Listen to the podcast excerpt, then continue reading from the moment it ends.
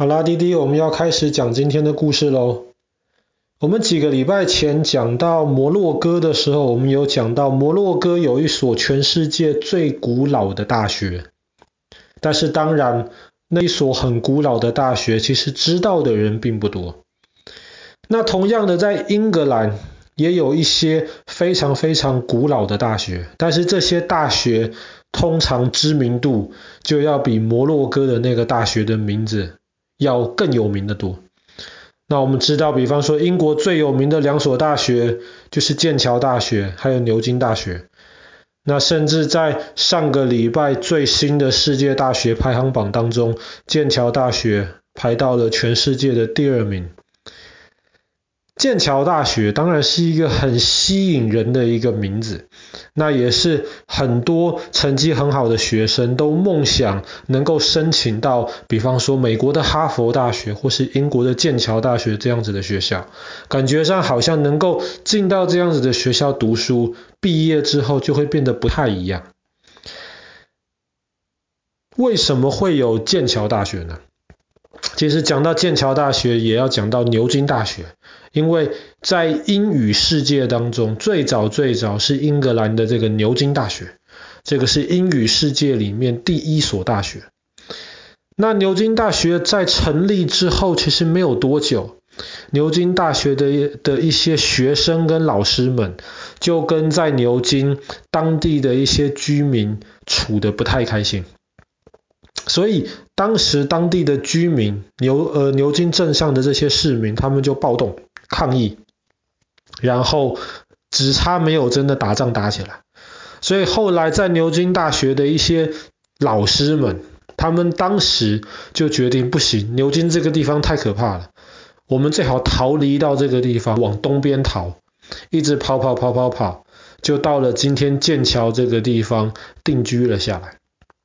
那么他们在剑桥发现，这个地方环境还可以啊，而且当时剑桥其实是一个很小的一个村庄而已，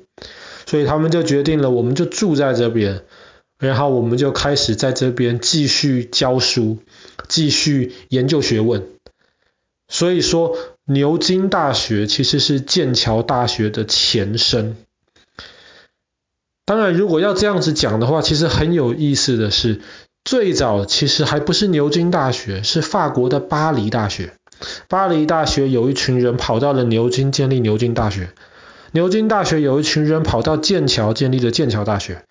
那后来剑桥里面又有一群人跑到了美国去，就建立了哈佛大学。所以我们看到这些全世界很有名的这些学校，其实彼此之间是有很大的关系的。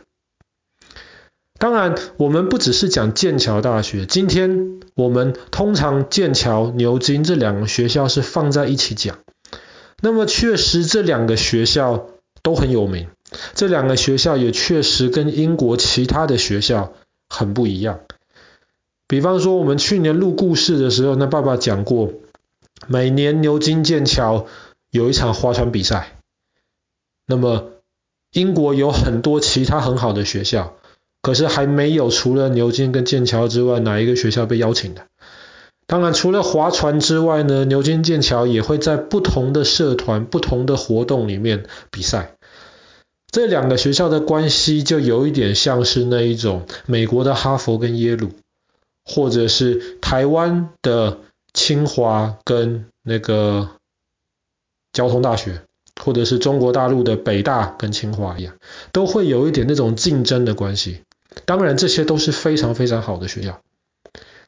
但是除了彼此有一些竞争关系之外，在英国，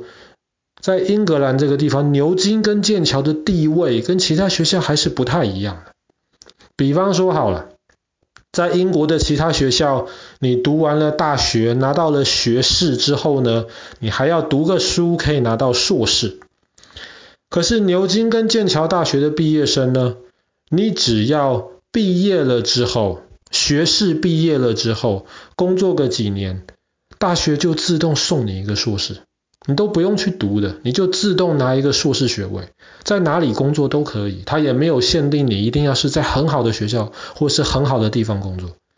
因为他们相信只要是从剑桥或是牛津教出来的这些学生，再加上一点的工作经验之后，他就有跟其他学校读书那种硕士读出来同样的能力了。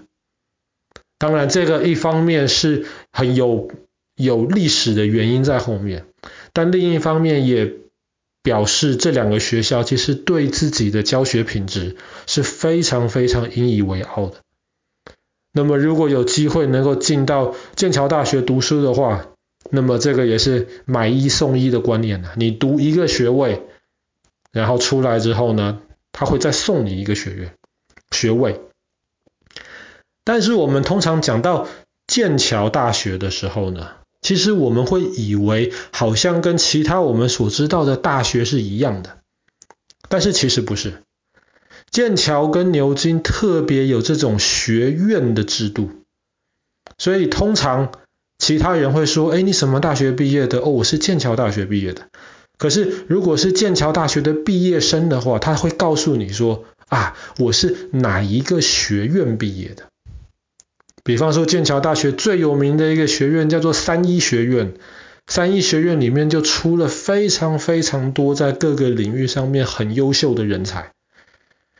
那么学院其实传统上面呢是一个教学的一个地方，但是你除了在学院里面学习之外，你生活其实也是在学院里面，所以它是除了读书之外更栽培你这一整个人的这样子的环境。但是慢慢的到现代，学院的作用就变得没有像以前那么大，很多那种上课的这一种教学的这种过程其实是在大学里面进行，大学的这些科系里面进行。当然如果能够进到剑桥或牛津这样子的学校的话，很大的好处就是你在大学学习完了之后回到学院去，还有人帮你补习，可以说是免费的补习，都是学院里面相关科系的这些老师或是研究生帮助你，让你在上课听不懂的这些东西可以在下课之后呢，在学院里面继续的去努力帮助你了解。那么这两个学校教出来的学生通常都蛮优秀的，很大的程度其实也跟他们这个补习的这样子的系统其实是有关系的。当然很多人如果没有机会进到牛津或剑桥读书，他们通常在英格兰参观的时候也会选择比方说到剑桥去走一走。我们知道剑桥有一条很有名的河叫做康河，那么有一个诗人叫做徐志摩，他就写了一首关于剑桥的一首诗，